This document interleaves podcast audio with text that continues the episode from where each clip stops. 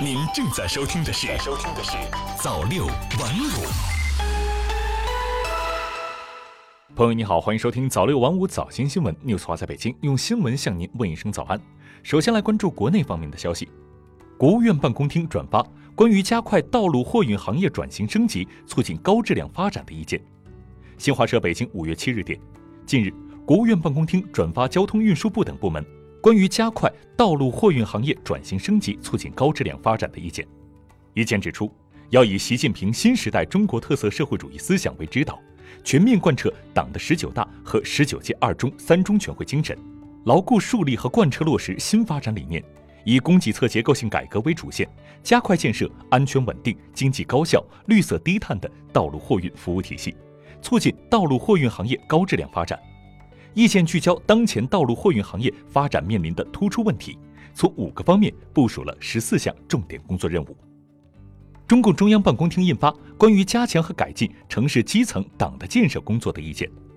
央视网消息，近日，中共中央办公厅印发了关于加强和改进城市基层党的建设工作的意见，强调突出政治功能和组织力，严密党在城市基层组织的组织体系，强化系统建设和整体建设。构建区域统筹、条块协同、上下联动、共建共享的城市基层党建工作新格局。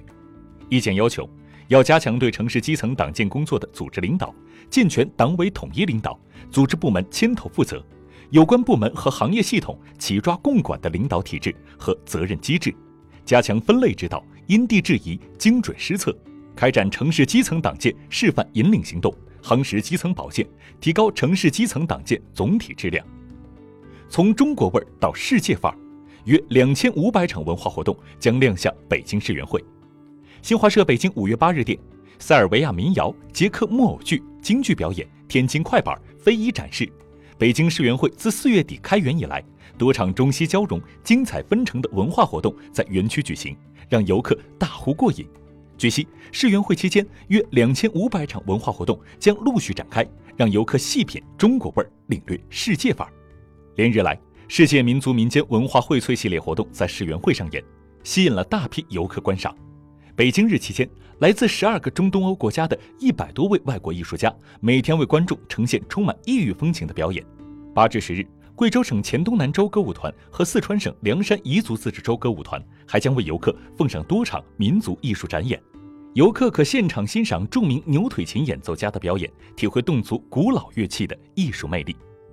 企业和消费者请注意，绿色产品标志长这样。根据国家市场监管总局网站消息，国家市场监管总局近日制定《绿色产品标志使用管理办法》，管理办法明确了绿色产品标志的样式、绿色产品标志适用范围以及绿色产品标志的监督管理等方面内容。管理办法明确，市场监管总局统一发布绿色产品标志，建设和管理绿色产品标志信息平台，并对绿色产品标志使用实施监督管理。结合绿色产品认证制度建立实际情况，相关认证机构、获证企业根据需要自愿使用绿色产品标志。使用绿色产品标志时，应遵守本办法所规定相关要求。至于绿色产品标志具体长什么样，您打开详情页就可以看到了。最低工资标准上调窗口开启，京津冀等多省市有望跟进。最低工资标准的调整关系到每个人的钱袋子。根据中国网财经记者梳理，今年以来。重庆、上海、陕西等地已经上调最低工资标准，北京、河北、山东等地年内也将有望上调。根据最低工资规定，最低工资标准一般采取月最低工资标准和小时最低工资标准的形式。月最低工资标准适用于全日制就业劳动者，小时最低工资标准适用于非全日制就业劳动者。在劳动者提供正常劳动的情况下，用人单位应支付给劳动者的工资不得低于当地最低工资标准。据悉。确定和调整月最低工资标准，应参考当地就业者及其赡养人口的最低生活费用、城镇居民消费价格指数、职工个人缴纳的社会保险费和住房公积金、职工平均工资、经济发展水平、就业状况等因素。一般来讲，最低工资标准的提高对于低收入劳动者群体来说是最受益的，最为直接受益的是工资水平刚好在最低标准线上的工作者。在标准线提高的日期，这些工作者就可以直接领到上涨后的工资。网贷正常运营平台数量跌破千家，行业综合收益率刷新近七个月新高。自二零一四年五月，P2P 网贷行业正常运营平台数量突破千家后，上月正常运营平台数量首次跌破千家。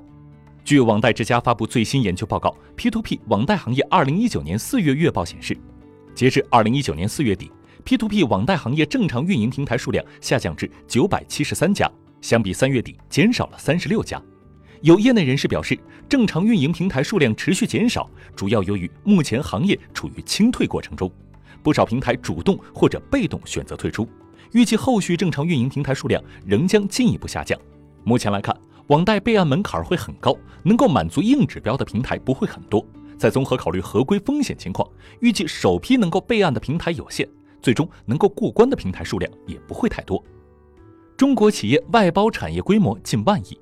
央视网消息，商务部研究院五月七日发布的《中国外包品牌发展报告（二零一九）》显示，我国连续九年成为第二大全球服务外包承接国。去年，我国企业全年承接服务外包执行金额达九千五百九十七点四亿元人民币，同比增长百分之十二点九，创历史新高。最后再来关注国际方面的消息，英媒称首相和内阁大臣假设并密谈二次公投。英国执政党保守党与最大反对党工党代表定于七日继续磋商英国脱离欧洲联盟的妥协版方案。英国媒体六日报道，双方磋商前，英国首相特蕾莎梅和内阁大臣假设并密谈了二次公投事宜。